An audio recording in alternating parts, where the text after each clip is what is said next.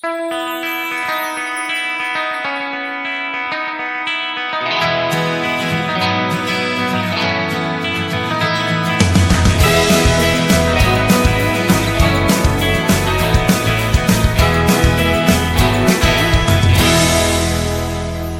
we make that sequel, motherfucker. Καλημέρα, καλησπέρα και καλώς ήρθατε σε ένα ακόμη pop για τις δύσκολες ώρες. Ένα podcast για το entertainment, για την pop κουλτούρα. Που σήμερα Βρε, αδερφέ. επιστρέφει. Βρε, αδερφέ. Που σήμερα επιστρέφει με ένα έτσι λίγο διαφορετικό ξεχωριστό επεισόδιο. Επεισόδιο δεν τα συνηθίζουμε πάρα πολύ αυτό το επεισόδιο, αλλά πριν σας πω. Όχι, αλλά ποτέ δεν ξέρεις Ναι, ναι, ναι. τι κρύβει το μέλλον. Γιατί ναι, θα ακολουθήσουν και άλλα τέτοια. Ε, Προς το παρόν, πάντως, εγώ είμαι ο Σφίνα Γρεβαία. Εσύ ποιος είσαι; Προς το παρόν ο Θοδωρής Δημητρόπουλος. Μμμ. Σήμερα λοιπόν, εν ώψη των κινηματογραφικών βραβείων Ήρης, που είναι τα ελληνικά Όσκαρ. Που λέμε. Ναι. Έχουμε τέτοια, έχει τέτοια έγκλη το πράγμα. Ε, τα οποία θα απονεμηθούν την ερχόμενη Τετάρτη στις 16 Ιουνίου. Μμμ. Σήμερα σε αυτό το επεισόδιο έχουμε καλεσμένους τους τρεις υποψήφιους δημιουργούς στην κατηγορία σκηνοθεσίας. Μάλιστα. Έχουμε τους τους Πες τρεις τους- καλύτερους τους τρεις σκηνοθέτες καλύτερους. της χρονιάς. Τους Οι- καλύτερους σας Οι οποίοι φέρνουμε. έχουν κάνει και τρεις πάρα πολύ καλές ταινίες. Δικαίως ε, προτείνονται και μπράβο τους και συγχαρητήρια. Τις οποίες έχουμε αναφέρει αρκετές φορές στο podcast αυτό ούτως ή άλλως. Μμμ. Αναφερόμαστε στον Γιάννη Κονομίδη για την μπαλάδα της Τριπλή Καρδιάς, τον Σιαμάκ Ετεμάντι με το παρέ, την πρώτη του μεγάλου μήκους, Μμμ. και τον Τζόρτζι Γρηγοράκη με τον Τίγκερ, επίσης πρώτη του μεγάλου μήκους, παρότι είχε έτσι αρκετά δυνατή ε, παρουσία ως μικρομικά στο παρελθόν. Μμμ. Ε, Πολύ καλή χρονιά για ντεμπούτα. Πολύ πάρα πολύ καλή Ντεμπούτο χρονιά. είναι και τα Μήλα που επίσης έχουμε μιλήσει πολλές φορές. Μμμ. δυνατή χρονιά Δυνατή για χρονιά και πρώτες όπως- ταινίες. Και όπως λέγαμε και στο προηγούμενο επεισόδιο που μπορείτε να δείτε με τις 25 καλύτερες ταινίες που μας έχει δώσει η χρονιά ως τώρα, ήδη μάνι μάνι σε αυτές έχουμε βάλει τρεις ελληνικές. Μμ. Να ακούσετε τη λίστα μας να δείτε. Ε, οπότε θα ξεκινήσουμε με τον, ε, με τον Οικονομίδη και την μπαλάντα του. Ε, είναι Με τον σίγουρα η, Οικονομίδη η θα έρθει- μπαλάντα θα του. έρθει ο Τρίγεται Γιάννης λίγο- Οικονομίδης με την μπαλάντα του. Παίζοντας εδώ. Έτσι. το power ballad που ακούσετε σε λίγο να. Πολύ να λέει. power, ναι. Ε, σίγουρα είναι από τις τρεις η πιο γνωστή ταινία με την έννοια ότι προλάβατε και την είδατε όταν βγηκε Μμμ. και την ξανά είδατε και μέσα στην καραντίνα γιατί κάποια στιγμή είχε γίνει και διαθέσιμη online. Μμμ. Ε, Είχε πάει και πολύ καλά πέρσι στα, Είχε πάει στα πολύ σινεμά. καλά. Είχε, κάνει, είχε προλάβει εκεί που πρωτοέσκαγε η πανδημία να κάνει μερικά sold out στο Άστι. Πρόλαβε. Ναι, ναι, ήταν Πολλά sold out, πολύ sold out. Ε, Ε, που βάζανε καρέκλες, ξέρω. Ναι, ναι, κάτι γεμάτο, τέτοια γεμάτο. κάνανε. Και Ε, κλείσαμε και όταν ξανανοίξαμε τα θερινά σινεμά, συνέχισε ο κόσμος να πηγαίνει στα θερινά πλέον για να δει την ταινία. Μμ. Η οποία είναι υποψήφια για 15 βραβεία στα Iris. Τα περισσότερα ever μέχρι τώρα στην ιστορία του κόσμου. Ακριβώς. Ούτε ένα, ούτε δύο, ούτε πέντε, 15. Μμ. Και για την ιστορία να πούμε ότι ακολουθεί την Όλγα η ταινία, τη σύζυγο ενός εργοστασιάρχη στη Λαμία που αποφασίζει να τον εγκαταλείψει για χάρη ενός πρώην λαϊκού τραγουδιστή. Εντάξει, τώρα ξέρετε οικονομίδης, πώς πάει αυτό. Και είναι ιδιοκτήτη νυχτερινού κέντρου του Κροκόδηλου.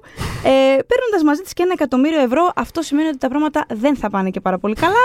Για να δούμε τι μας είπε για την ταινία και για τις υποψηφιότητές του. Καλώς ήρθες και σε ευχαριστούμε πάρα πάρα πολύ που πήρες το χρόνο να έρθεις εδώ. Σας ευχαριστώ παιδιά. Ήθελα να σε ρωτήσω για την μπαλάδα της τρύπιας, της τρύπιας καρδιάς εάν ήταν εξ αρχής στο μυαλό σου να φτιάξει μια μαύρη κομμωδία γιατί στο ελληνικό σινεμά δεν έχουμε καθόλου παράδοση σε αυτό το είδος. Ξεκίνησε δηλαδή έτσι ως σκέψη ή στην πορεία διαμορφώθηκε έτσι; Ε, όχι, ήταν από την αρχή η ιδέα. Να κάνουμε δηλαδή μια, μια μαύρη κομμωδία. Μμ. Την αρχή ήταν. Το Σε- είχαμε στο μυαλό μας. Σε τι πλαίσιο αναφορών, ας πούμε, κάπως; Δηλαδή, ε, ήταν κάτι που προέκυψε ας πούμε, οργανικά από άλλες προηγούμενες δουλειές σου που ούτως ή άλλως είχαν ας πούμε, κάποιο πάντα έτσι; Ναι, το χιούμορ πάντα υπήρχε Ναι. ούτως ή άλλως. Απλά δεν είναι πιο έντονο. Ε, απλά εδώ πάρθηκε η απόφαση να πρημοδοτηθεί πιο πολύ το χιούμορ Μμ. και να τραβήξουμε πίσω το ζώφο. που υπάρχει στις προηγούμενες ταινίες. Ναι. Μμ. Ε, και μετά ε, δουλειά. Δηλαδή κάτσαμε κάτω με τα παιδιά, με το χάρη του Λαγκούση και τον ε, Δημοσθένη, τον Παπαμάρκο και δουλέψαμε το σενάριο. Δηλαδή πάντα σε αυτή την προοπτική, με αυτή τη λογική. Τους χώρους που, όπου γυρίστηκε η ταινία, ο κροκόδιλος ας πούμε, πώς βρέθηκε; Ήταν εύκολο, δύσκολο, γιατί αυτά τα μαγαζιά πια στην επαρχία έχουν αρχίσει και... Κοίτα, το, Εκλείπουν. το ρεπεράς το κάνουμε με το Βαγγέλη το Μουρίκι, έτσι, και Μμ. μας αρέσει να ταξιδεύουμε και να Μμ. ψάχνουμε χώρους. Ε, και ο Κροκόδιλος ήταν ε, ε, μια απίστευτη σάλα. Δηλαδή όταν το είδαμε είπαμε, όπα, τι έγινε. Καλατράβα, ας πούμε, στη Λαμία. Άμα το δεις, είναι εντυπωσιακό. ε, και κατεβήκαμε, Βρήκαμε και τον άνθρωπο, συνοηθήκαμε εκείνη τη μέρα επί τόπου. Μας άνοιξε, είδαμε Α, μπαμ, μέσα μπαμ. τι γινότανε. Βέβαια αυτός το έχει για γάμους, για τέτοια. Και μία στο τόσο ανεβαίνει και κανένας Μμ. έτσι στάρ από την Αθήνα. Κανένας Βέρτης, κανένας τέτοιος τέτοιου τύπου. Ε, και το, το φτιάξαμε μετά. Φτιάξαμε μέσα στην πρόσωψη. Αυτό το κάναμε πειράξατε. δηλαδή πιο, πιο κλαπ, πιο, πιο music ε, hall, παύλα σκυλάδι. Επειδή ανέφερες και το Μωρίκη, γενικότερα ήθελα, ένα από τα πράγματα που ήθελα να σε ρωτήσω είναι γενικότερα σε σχέση με τους ηθοποιούς. Ε, επειδή για ένα άλλο θέμα έχει τύχει αυτές τις μέρες και έχω μιλήσει με πάρα πολλούς ηθοποιούς, είτε από την μπαλάντα, είτε άλλους που έχεις συνεργαστεί στο παρελθόν που είναι τώρα φέτος υποψήφοι. Αυτό στο οποίο επιστρέφουν όλοι είναι ας πούμε το πόσο καλά δουλεύεις μαζί τους. Άκουσα πολλά πάρα πολλά ζεστά πράγματα ας πούμε, για σένα. Δηλαδή, πόσο τρυφερός είναι ο Οικονομίδης στο γύρισμα, πόσο μου έλεγε η Καλιμάνη, πόσο, πόσο την πρόσεχες, πόσο. Ε, ε, πάρα πολύ. Δηλαδή, εξέφραζαν όλοι πολύ ζεστά λόγια, ξέρω εγώ. Και πώς δουλεύεις με τους τοπιούς, πώς είναι η η σχέση που δημιουργείται στη διάρκεια του γυρίσματος; Εντάξει, το πώς δουλεύω είναι μια ολόκληρη διαδικασία, ας πούμε. Ε, το θέμα είναι η διάθεση. Η διάθεση και η τάση, ας πούμε. Η απόφαση που παίρνεις όταν α, αποφασίζεις να κάνεις σινεμά, από, τη, από ποια μεριά θα είσαι. Θα είσαι από τη μεριά του πλάνου, της πλανοθεσίας ή από τη μεριά των ανθρώπων. Μμ. Κατάλαβες; Ε, γιατί όλοι μας ξεκινάμε θέλοντας να κάνουμε τις μεγάλες ταινίες που έχουμε ζηλέψει στο σινεμά και τα λοιπά, ας πούμε, ξέρεις. Όλοι έχουμε στο κεφάλι μας μεγάλα πράγματα. Αλλά συνειδητοποιείς στην πορεία τι αξία, τι έχει αξία πραγματικά, ας πούμε. Και για μένα, ευτυχώς το κατάλαβα νωρίς, ε, πραγματικά, και αυτό που με διασκεδάζει και αυτό που μου αρέσει και είναι πιο κοντά μου σαν άνθρωπο, δηλαδή, είναι το ανθρώπινο δυναμικό. Αυτό που είναι απέναντι από την κάμερα, δηλαδή. Οπότε, ξέρεις, και εκεί μου λυθήκανε και τα χέρια. Εποχή Σπιρτόκουτο τώρα μιλάω. Για το τι ακριβώς θέλω να κάνω στο σινεμά. Ε, οπότε το πράγμα πάει μόνο του μετά. Δηλαδή, οι ηθοποιοί είναι πώς, το πω, τα παιδιά μου, τα αδέρφια μου, με ενδιαφέρει. Είναι, ε, πάνω απ' όλα είναι το γνιάξιμό μου σε μια ταινία. Κατάλαβες. Δεν, ε, δεν τους ακουμπάει κανένας, είναι... Πώς το πω, έχουν να κάνουν με μένα, μόνο με μένα Μμ. και υπάρχει μια σχέση που εξελίσσεται σε οικογενειακή. Επειδή ανέφερες μια φράση που μου κάνει εντύπωση, δεν θεωρείς ότι κάνεις μεγάλα πράγματα. Όχι απαραίτητα με την έννοια του Imo Kubrick, πώς να σου το πω. Πώς πώς βλέπεις δηλαδή εσύ το, το έργο σου αυτή τη στιγμή, που Εντάξει, έχεις μια πορεία. εννοείται πια; το μεγάλο είναι σχετικό. Όταν λέω μεγάλα είναι από τη μεριά τώρα της κατασκευής των, ε, των μεγάλων Παραγωγές, ας ε, πούμε. πλανοθετικών Ναι, ταινιών. Δηλαδή, ξέρεις, θυμάμαι τώρα πιτσιρικάδες, όταν ξεκινάγαμε, ξέρεις, όλοι είχαμε στο μυαλό μας τον Νονό, την Αποκάλυψη, Σκορσέζε, μεγάλα φαντάζομαι, πράγματα, ναι. ξέρεις, Κιούμπρικ που λες και εσύ, δηλαδή αυτή ήταν η καψούρα, ξέρεις και καλά. Και βέβαια όλο αυτό το πράγμα είχε περάσει και στο, και στο ΝΕΚ, στον νέο ελληνικό κινηματογράφο. Αν θυμάσαι καλά, δεκαετία 80-90, συναγωνιζόντουσαν όλοι ποιος θα κάνει το πιο ε, δυνατό πλάνο, το πιο Μμμ. κομπλικέ γύρισμα, το πιο, την πιο περίεργη κίνηση με την κάμερα. Δεν ξέρω αν θυμάσαι, αν τα έχεις φτάσει αυτά. Αυτό, αυτό το σινεμά. Που κάποια στιγμή ξέρεις, για μένα όλο αυτό πήγε στα σκουπίδια, ας πούμε. Δηλαδή, ακολούθησε έναν άλλο δρόμο και έτσι γεννήθηκε και το σπεστόκουτο. Τώρα, αν από ταινία σε ταινία όλο αυτό το πράγμα πατάει καλύτερα κατασκευαστικά, αισθητικά κτλ. Λόγω ότι μεγαλώνουν και τα budget κτλ. Και υπάρχει και μια εμπειρία, μια πείρα κτλ. Αυτό δεν σημαίνει ότι είναι εις βάρος Μμ. δηλαδή του, αυτού που, της αρχικής μου απόφασης, της αρχικής μου διάθεσης, δηλαδή να είναι το σημαντικό για μένα το ανθρώπινο πρόσωπο. Η δραματουργία δηλαδή, οι άνθρωποι. Εξού και το γύρισμά μου είναι πολύ συγκεκριμένο, ας πούμε, αν κάποιος καταλαβαίνει και προσέξει δηλαδή το πώς ε, δεν δεν θυσιάζω δηλαδή κάτι εις βάρος ε, της ιστορίας και της δραματουργίας. Μμ. Δηλαδή θα βρω έναν τρόπο να το κάνω και αλλιώς. Μμ. Αν είχες όμως ένα πολύ πολύ πολύ μεγάλο budget, πώς πιστεύεις θα το επένδυες; Εντάξει, με μία ε, σοφροσύνη. δεν είναι το ένα, δεν αναιρεί το άλλο. Απλά γιατί τώρα πια υπάρχει και μια εμπειρία, κατάλαβες να σου Μμ. πω. Το θέμα είναι όταν είσαι ε, υπό το κράτος του πανικού και πρέπει να διαλέξεις. Και εκεί είναι που την πατάνε οι πιο πολύ. Δηλαδή, ε, χατακώνουν την ταινία ε, μόνο και μόνο για το αισθητικό μέρος, ας πούμε. Μμ. Χωρίς να καταλαβαίνω ότι αισθητικό κομμάτι είναι και ε, αυτό που Οπωσδήποτε. φιλμάρεις, οι ηθοποιοί που παίζουν. Ναι, ναι, ναι. Μμ. Και έχουμε μεγάλους δασκάλους που μας το έχουν διδάξει αυτό. Ότι ας είναι και λίγο φλού το πλάνο και λίγο κακοφωτισμένο και λίγο το μοντάζ λίγο άτσαλο. Μμ. Ξέρεις, άμα υπάρχει ε, ψυχή και παίζουν αληθινά ηθοποιοί και η ιστορία πάει, ξέρεις, όλα αυτά πάνε στη δεύτερη μοίρα. Έχοντας τώρα. ε, Με ενδιαφέρει γενικά ας πούμε, αυτή η πορεία και η, η εξέλιξη και το πώς το βλέπεις εσύ από ταινία σε ταινία. Και αναρωτιέμαι ε, τώρα έχοντας κάποια απόσταση πια από αυτή την ταινία. Και όταν λέω απόσταση δεν εννοώ μόνο δημιουργικά, εννοώ και από την κυκλοφορία της και από την υποδοχή. Δηλαδή είναι πια μια απόσταση. Γιατί περισσότερες δυστυχώς από τις φετινές ταινίες τώρα όπως, όπως Μμμ. προσπαθούν Ναι, να βγαίνουν. κυκλοφορήσουν. Αλλά η δική σου βγήκε πέρσι, πήγε πάρα πολύ καλά και με ενδιαφέρει πολύ κιόλας πώς βλέπεις εσύ την αντίδραση του κόσμου. Αλλά αναρωτιέμαι και έχοντας πια αυτή την απόσταση, τι νιώθεις ότι, ότι σου άφησε ε, δημιουργικά, ας πούμε, σαν κάτι ενδεχομένως καινούριο; Ε, Κοίτα, για μένα ήταν ένα στοίχημα αυτή η ταινία. Δηλαδή, ακριβώς και το είδος που είπαμε πριν, το ότι πρημοδοτήσαμε πιο πολύ το, τη- το, το χιούμορ, έτσι, τη μαύρη κομμωδία και όλα αυτά, σαν ύφος. Ε, ήταν μια ταινία που την έκανε καλοκαίρι, που δεν έχω ξανακάνει καλοκαίρι ταινία από την εποχή του Σπιρτόκου Μια ταινία που οι μισοί είναι ερασιτέχνε. Μμμ. Μμ. Με το μισό cast είναι άνθρωποι οι οποίοι δεν είναι ηθοποιοί. Απέναντίας ε, είναι άνθρωποι κανονικοί, καθημερινοί δηλαδή, δεν έχουν ε, σχέση με το χώρο πολλοί από αυτούς. Και όμως ε, αυτό ήταν ένα στοίχημα επίσης. Και ήταν ότι ήταν και μια ιστορία πιο κομπλικέ, πιο έτσι, με πολλά πρόσωπα, πολλούς χαρακτήρες. Λίγο Altman, ας πούμε, από μια έννοια. Και ήταν και μια ταινία που ε, πώς να σου το πω, όσο και αν φαίνεται παράξενο, ε, είναι η πέμπτη μου ταινία αυτή, ε, Μμμ. χρειάστηκε να, να δώσουν την, ε, έτσι μια ε, πλάτη ο κόσμος, το συνεργείο, οι ηθοποιοί που ε, μου θύμισε εποχές ε, ψυχής στο στόμα, ας πούμε, που ήταν επίσης Ναι. ναι. δύσκολες καταστάσεις. Ναι, γιατί ε, μπήκαμε να κάνουμε την ταινία και δεν υπήρχε το ρευστό, δεν είχαμε cash flow, έτσι, ήταν δύσκολα τα πράγματα παραγωγικά. Ε, ήμασταν δύο μήνες καλοκαίρι εκεί πάνω.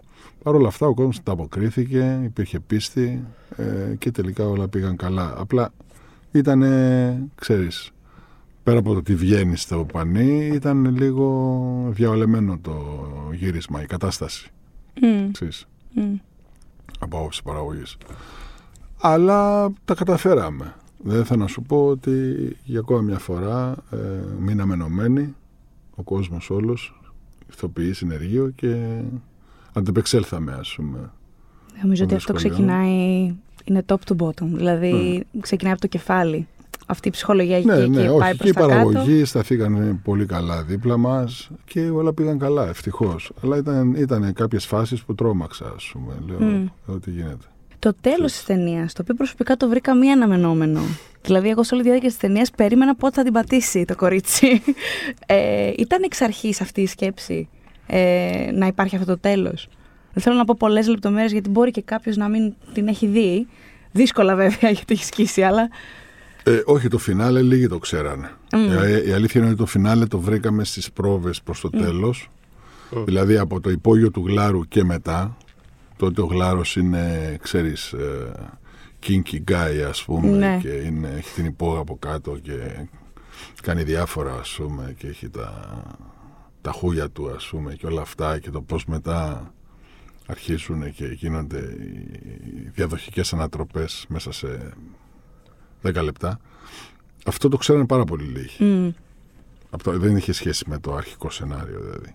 Το οποίο έκλεινε πιο soft, πιο αναμενόμενα. μμ, μμ, μμ. Απλά επειδή ξέραμε ότι υπάρχει πρόβλημα, το δουλεύαμε με το μυαλό μας να βρούμε τι ακριβώς Κάτι διαφορετικό. ας και πούμε. βρέθηκε. Μμ. Α, Το οποίο ήταν έτσι...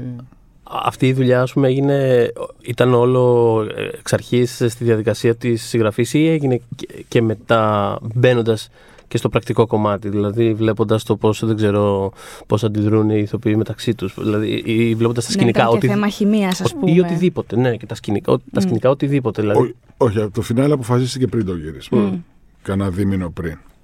Ναι, στι πρόοδε. Έτσι, Απλά εμείς διαισθανόμαστε δηλαδή ότι το σενάριο έχει κάποιο θέμα προς το τέλος. Ότι θα θέλαμε να κλείσει πιο αναπάντεχα και πιο, Ναι, έτσι, ναι. ε, πιο δυνατά, ας πούμε, κατά κάποιο τρόπο. Και ένα, και ένα νόημα το, το κλείσιμο της ταινίας. Ε, και το ψάχναμε. Μμ. Ε, όταν το βρήκαμε, απλά δεν το είπα σε όλους. Δηλαδή, δεν υπήρχε λόγος. Θέλω να πω, Θα το δείτε στην πορεία. ναι, το ξέραν αυτοί που έχουν να κάνουν με το κατασκευαστικό, ε, κάποιοι άνθρωποι εμπιστοσύνης. Ξέρεις, δεν υπήρχε λόγος να το πούμε. Δηλαδή, ακριβώς πώς γιατί. ναι, ναι.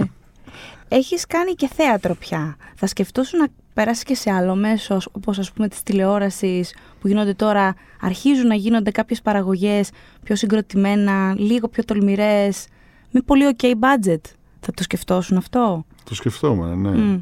Άμα γίνουν ακόμα πιο προχωρημένες, Ναι. σε επίπεδο φιλοσοφίας, Μμ. τα σενάρια και άμα είναι πολύ πολύ ok τα budget.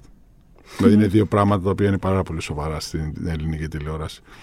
Τα budget Καλά. Έτσι, γιατί εδώ ονειρεύονται ότι θα κάνουν, ε, ξέρεις, Netflix με... HBO ας πούμε, ναι. Η HBO με τα budget που δίνουν.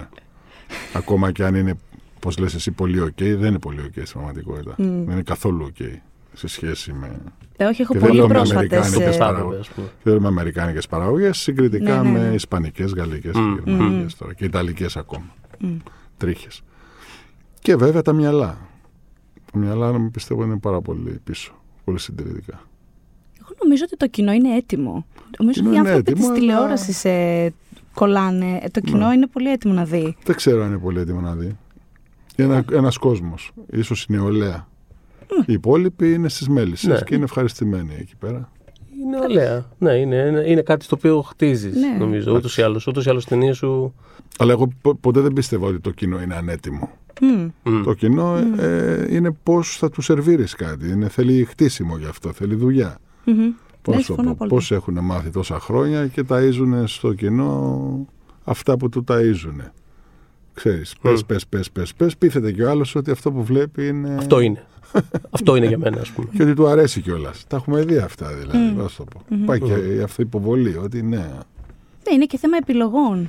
Δηλαδή... Και επιλογών και απόφασης. Και τι επιλογών έχεις κιόλας όταν ανοίγεις το κουτί; Δηλαδή, ξέρεις. Απλά ξέρεις τι. Ε, αν είχαμε απέναντι τους καναλάρχες ή όλους αυτούς, θα είχαν μια ένσταση που έχουν και δίκιο, ας πούμε. Για, γιατί να, προς τι να το κάνω όλο αυτό; Δηλαδή, Μμ. ποια είναι η αγορά μου; Γιατί να επενδύσω, δηλαδή, ξέρεις, μισό εκατομμύριο το επεισόδιο, ας πούμε, για να, να κάνω μια μίνι σειρά, ας πούμε, προς τι, να την καταναλώσω πού; Εδώ θέλει απόφαση μόνο αν θέλουν να κάνουν μια σοβαρή δουλειά, να βγουν έξω, να την πουλήσουν στο αυτό. Ναι, ναι, ναι. Πρέπει εξ αρχής κάπως να, είναι στο γίνει, μυαλό δηλαδή, αυτό. να υπάρχει ότι- αυτή η βούληση, ας πούμε. Ναι, ότι... ακριβώς. Αλλά αφού είναι... Τους καλύπτει αυτό που, που γίνεται. Λίγο πάνω, λίγο κάτω. Μμ. Γιατί να, δεν ξέρεις. Ε, θέλω να σου ρωτήσω και κάτι σχετικά με το ελληνικό σινεμά, επειδή ε, οι δύο συνυποψήφοι σου ε, φέτος στην κατηγορία της σκηνοθεσίας και όλας είναι σε ταινίες δεμπούτα. Μμ. Ε, και γενικά νομίζω ότι φέτος είχαμε αρκετά ενδιαφέροντα δεμπούτα σε μια ούτως- νομίζω ότι γενικά είχαμε πολύ καλές ταινίες φέτος παρά τις δυσκολίες τις πρακτικές της Αυτό είναι χρονιάς. αλήθεια, ναι. Και ήθελα να σε ρωτήσω αυτό πώς βλέπεις την κατάσταση αυτή τη στιγμή σε επίπεδο δημιουργικό αν μη τι άλλο; Κοίτα, πάντα γινόντουσαν ταινίες. Πάρα πολλές κιόλας. Και μικρές και μεγάλες. Κάθε χρονιά. Δεν σταμάτησε ποτέ αυτός στην πραγματικότητα. Στην Ελλάδα τουλάχιστον. Το θέμα είναι ότι όντως φέτος υπάρχουν πολύ καλές δουλειές. Υπάρχουν καλές ταινίες δηλαδή. Μμ. Δεν είναι. Αυτό είναι μια πραγματικότητα. Και διαφορετικές ταινίες κιόλας. Που δεν Και είναι ας πούμε, το Greek διαφορετικές. Wave, το Weird Wave, ας πούμε, Έχει- ή και έχει η, λίγο- η έχει κάπως άλλη απ' όλα, πλευρά. μπράβο. Είναι απλωμένα Ναι, πολύ τα ναι, πράγματα. ναι, μου κάνει ναι, εντύπωση. Ναι, ναι, ναι, ναι, ναι. Ακριβώς. Και νέων παιδιών, ας πούμε. Ε, είναι πολύ καλή χρόνια. Μμ. Τώρα βγαίνοντας από την καραντίνα, θεωρείς ότι ο κόσμος από το φθινόπωρο θα αγκαλιάσει ξανά το κλειστό σινεμά. Το ελπίζεις; Ε, να ανοίξουν πρώτα κιόλας. Θα ανοίξουν. τα- Θεωρούμε ότι θα ανοίξουν. Η καρδιά μας λέει ότι θα Θεωρώντας ανοίξουν. ότι θα ανοίξουν. Ναι. Πάντως Ναι. πάντως τώρα από τα θερινά νομίζω τα δείγματα είναι κάπως θετικά. Δηλαδή Ναι, αυτές και τις εγώ πρώτες αυτό νομίζω. Πάει ο κόσμος. εβδομάδες φαίνεται ότι Μμ. πάει ο κόσμος. Ναι, ναι. Πάει ο κόσμος έτρεξε. Ε, πιστεύω πως ναι, ρε παιδιά. Εντάξει, ο κόσμος δηλαδή. Οκ. Είναι. Έχει μπαφιάσει. Δηλαδή, θέλω να πω, δεν είναι. Πάει ο κόσμος και θέατρο και σινεμά. Εντάξει, το θέμα είναι και η ελληνική ταινία να. Να πάρει χαμπάρι ο Έλληνας ότι υπάρχει και ελληνική ταινία, υπάρχει και ελληνικό σινεμά. ξέρεις, πέρα από τις ε, τηλεοπτικού τύπου, τηλεοπτικής κοπής ας πούμε ταινίες, Μμ. ότι δηλαδή να οι ταινίες που αναφέρετε πριν Ναι, όχι, νιώθω ότι και είναι το ταινίες που μπορεί να τις δει ο άλλος και να πει «OK, κανονικότατες ταινίες. ξέρεις, Ναι, α, ναι. Αλλά αυτό ευτυχώς και το Πρόστιμο έχει πάει καλά Ναι, ναι, μέχρι ναι. τώρα. Αλλά υ- υπάρχει, υπάρχει μια, ένα σύννεφο, μια πάρα πολύ κόσμο πια που ε, ξέρεις, σαν να έχει κάνει delete την ύπαρξη του ελληνικού κινηματογράφου. Δηλαδή έχουν ε, πάρα πολλοί κόσμος έχει προαποφασίσει ότι εγώ δεν βλέπω ελληνικό σινεμά. Χ. Είναι Μμ. φοβερό πράγμα αυτό. Γιατί συναντάω τέτοιο κόσμο. ας πούμε. Όχι και εγώ πάρα πολύ, ακόμα και στο χώρο κιόλας. Ναι, δηλαδή είναι πάρα πολύ. Λέει, εγώ δεν βλέπω. Εντάξει, Ακόμα ίσως- και στον χώρο, έχεις Ναι. δίκιο. Και στους συναδέλφους σου. Ναι. Όχι, ισχύει.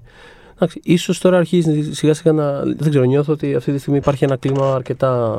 Δηλαδή, ε, βλέπω Νομίζω να. σχετίζεται με το πόσο απλωμένα είναι τα είδη, αυτό που λέγαμε. Ναι. Γιατί υ- υ- υπήρχε μια συγκεκριμένη τάση για κάποια χρόνια αρκετά, που ενδεχομένως σε αρκετά μεγάλο κομμάτι του κοινού δεν τέριαζε. Και δεν ένιωθαν ότι υπάρχουν περισσότερες επιλογές. Φέτος αυτό, αν δούμε την κάμα, άλλη ταινία το πρόστιμο, άλλη ταινία το παρή, άλλο ταινία η μπαλάντα, άλλη ταινία το Ντίγκερ. Είναι άλλο Μμμ. τύπου. Ή ο Απόστρατος. Ή τα μήλα, είναι όλα άλλες ταινίες. Πολύ διαφορετικές ταινίες μεταξύ τους. Οπότε. Anyway. Μακάρι, μακάρι. Το θέμα είναι εξή και αυτοί που οι ενδιάμεσοι μ, να ξεφύγουν λίγο από τη μιζέρια τους και να επενδύσουν. Ε, αυτοί που, αυτό που είπαμε, που διαμορφώνουν μμμ, τις τάσεις και το τις κοινό παραγωγές. ας πούμε Ναι. και που διευκολύνουν και το traffic που λέμε. Ναι. Μμμ. Α, ναι. Να, βο- να βάλουν δηλαδή, λίγο πλάτη χωρίς να θεωρούν ότι α, βοηθούμε την, την ελληνική ταινιούλα. Γιατί πια δεν είναι ταινιούλες, είναι ταινίες που μπορούν να σταθούν κάλλιστα δίπλα σε Μμμ. επάξια δηλαδή, σε όλα τα επίπεδα. Σε, σε ξένες ταινίες. Ας κλείσουμε με αυτό. Βάλτε πλάτη. Ηλία, σε ευχαριστούμε πάρα πολύ που ήρθες. Να είστε καλά. Ευχαριστούμε για την κουβέντα και καλή επιτυχία με την ταινία και, Καλή επιτυχία. και με τις επόμενες ταινίες. Με ό,τι Ευχαριστώ. επόμενη κάνεις. Συνεχίζουμε με τον Σιαμάκε Τεμάντη. Ευχαριστήσουμε τον Γιάννη Κονομίδη που ήρθε. Μπορεί Τον να- έχουμε ήδη ευχαριστήσει, Μπορεί έχει να, ακουστεί μπορεί να ευχαριστή. περάσει Πολύ έξω από το έξω. στούντιο. Γεια σας, Γεια σου, κύριε Γιάννη. Του χρόνου πάλι, Ε, εύχομαι. ναι, εδώ θα είμαστε. Και με σειρά βασικά, αυτά που λέγαμε. Πιστεύω θα Σωστό. σκίσει μια σειρά του, του Οικονομίδη. Όποιος πρέπει να τα τη χρηματοδοτήσει και ακούει το podcast, ρίξε τον πηγικίνη, ρίξε το μαρούλι. λοιπόν, ναι. Ε, οπότε να συνεχίζουμε με το Παρί, λοιπόν. Μμμ. Ε, μια ταινία που επίσης έκανε αίσθηση γιατί είναι πολύ διαφορετική ως ελληνική παραγωγή, Μμμ. συμπαραγωγή. Ε, μ, ακολουθεί ένα ζευγάρι Ιρανών που έρχονται στην Αθήνα για να επισκεφθούν το γιο τους. Ο οποίος όμως έχει εξαφανιστεί. Δηλαδή, τους, τον περιμένουν να έρθει στο, Στο αεροδρόμιο να να τους τους υποδεχθεί. παραλάβει, δεν Μμ. υπάρχει πουθενά και γενικότερα τα ίχνη του είναι εξαφανισμένα και η μητέρα του, η Παρή, από την οποία ονομάζεται ταινία, περιφέρεται στους δρόμους της Αθήνας σε, αυτό το, έτσι, σε ένα λαβυριν- λαβυρινθώδες ε, περιβάλλον, προσπαθώντας να τον... Στις διάφορες σκοτεινές γωνιές της Αθήνας. Πολύ σκοτεινές. Πολύ σκοτεινές. Ναι, ναι, ναι, και ματ και όλα έχει τα Τα έχει πάντα, τα ταινία. πάντα. Έχει φλεγόμενα εξάρχεια. Είναι λίγο μια Ακριβώς, κατάσταση που συμβαίνει. ακριβώς. Πάντα επίκαιρα να δεις αυτά. Ναι, ρε παιδί μου, ναι, ναι.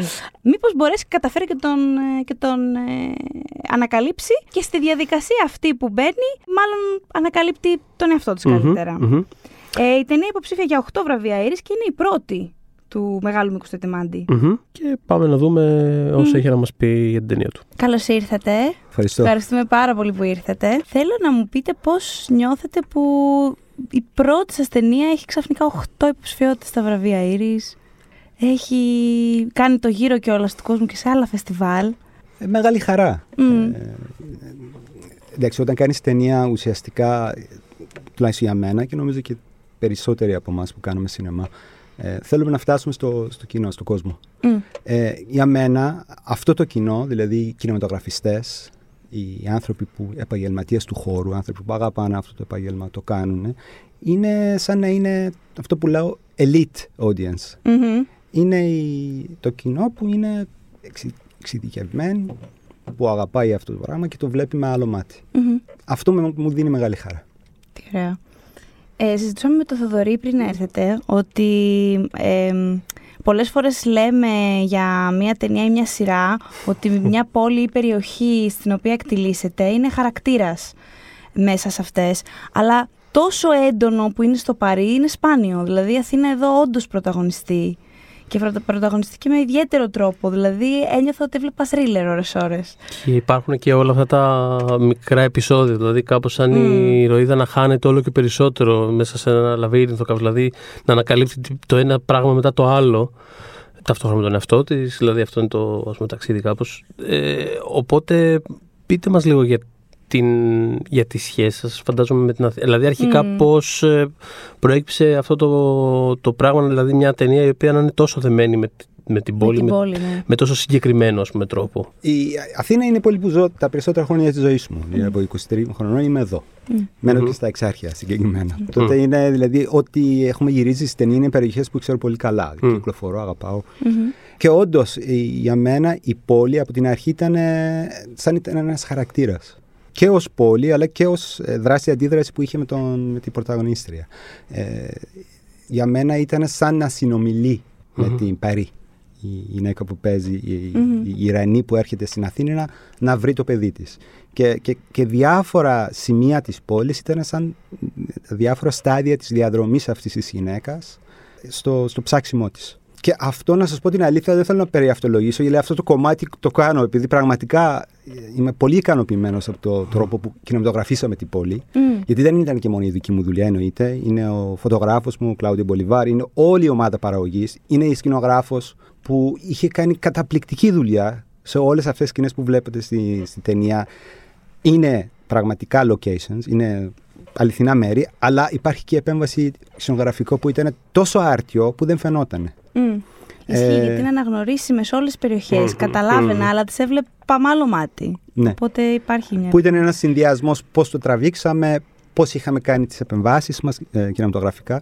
Και ήταν ένα στίχημα για μας από την αρχή αυτό για να δείξουμε την πόλη με ένα άλλο μάτι. Εγώ πιστεύω ότι η Αθήνα έχει, μεγάλη, ε, ε, έχει μεγάλο potential για να φαίνεται σαν ένας κινηματογραφικός χώρος.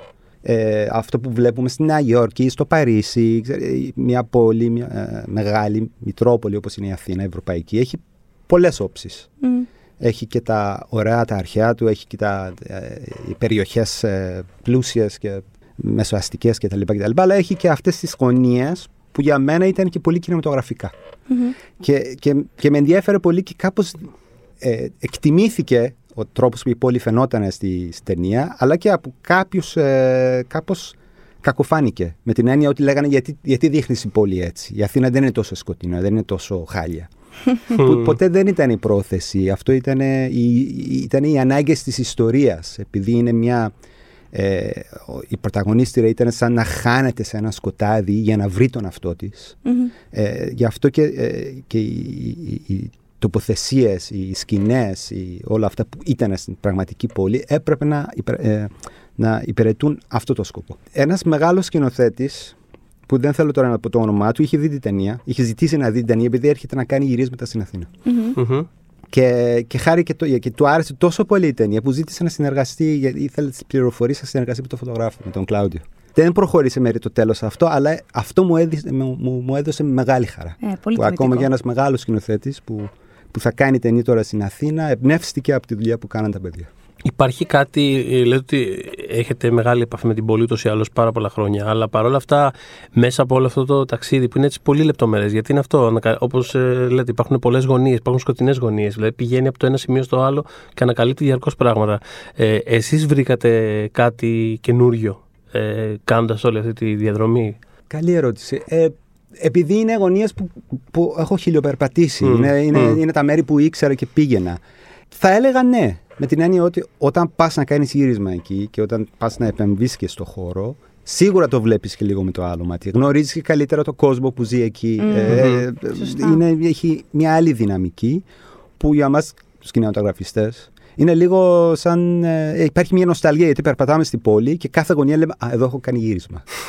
και αυτό σε συνδέει και συναισθηματικά με το τόπο.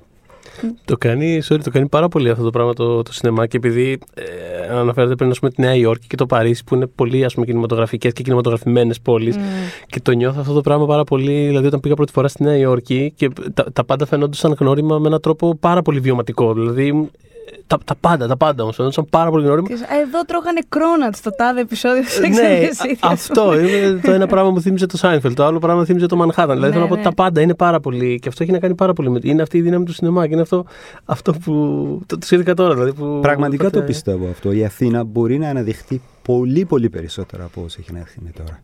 Εντάξει, υπάρχουν ταινίες και καλές ταινίες που έχουν γυρίσει στη Αθήνα και φαίνεται η πόλη, αλλά για μένα είναι μόνο η αρχή. Mm. Πολλά μπορούν να γίνουν. Αναφερθήκατε στον κόσμο που τον γνωρίζετε καλύτερα κλπ. Τη, στην πορεία που, που ακολουθεί η πρωταγωνίστρια, με εξαίρεση έναν άνθρωπο που της επιτίθεται, οι υπόλοιποι άνθρωποι που γνωρίζει, έστω και διστακτικά, είναι βοηθητικοί απέναντι της, είναι φιλικοί, προσπαθούν να τη, να τη βοηθήσουν με κάποιο τρόπο. Αυτό εμπνεύστηκε και από τη δική σας εμπειρία όταν ήρθατε εδώ και μεγαλώσατε εδώ, ενηλικιωθήκατε εδώ; Η αλήθεια είναι ότι η δική μου προσωπική εμπειρία είναι, παρά είναι θετική. Πραγματικά. δηλαδή η, η Ελλάδα, η Αθήνα, οι άνθρωποι, πάνω από όλα οι άνθρωποι εννοείται, μου έχουν φερθεί τέλεια. Πραγματικά από την πρώτη στιγμή που πάτησα το πόδι μου σε αυτό το τόπο, αισθάνθηκα καλοδεχούμενος. Ξέρω ότι άλλοι άνθρωποι, άλλοι άνθρωποι έχουν άλλες εμπειρίες. Δεν το λέω. Εγώ καθαρά μιλάω για τη δική μου προσωπική εμπειρία. Στην ταινία όμως αισθάνθηκα ότι αυτό, είδος ιστορίας που ήθελα να, να, να, να πω υπήρξε έναν ε, και, είναι, και το πιστεύω και αυτό στη ζωή υπάρχει το αρνητικό το θετικό υπάρχουν μαζί και ταυτόχρονα. Δηλαδή δεν, υπήρξε, δεν, δεν ήθελα να υπάρχει ένας χαρακτήρας που είναι μόνο θετικός ή μόνο αρνητικός, μόνο καλός ή μόνο κακός. Mm-hmm. Κανένας. Ακόμα και αυτή την ε, σκηνή επίθεση για μένα έδωσε κάτι στην ε, πρωταγωνίστρια. Ήταν σκληρή, ήταν ε, επίπονη, αλλά ε, εφόσον επιβίωσε αυτή. Ναι, ξεπέρασε τον εαυτό της. Ε, και... ναι, ακριβω Δηλαδή και, και υπήρξε και μια ακόμα εξέλιξη στην πορεία της. Έτσι αισθανόμουν για όλους τους χαρακτήρε. Δηλαδή, κανένα δεν έβλεπα ως θετικό ή αρνητικό. Γενικά, στο τέλος όμως, αυτό για μένα, ε, όλες τις συναντήσεις στο τέλος την βοηθούσαν. Αυτό το αισθανόμουν.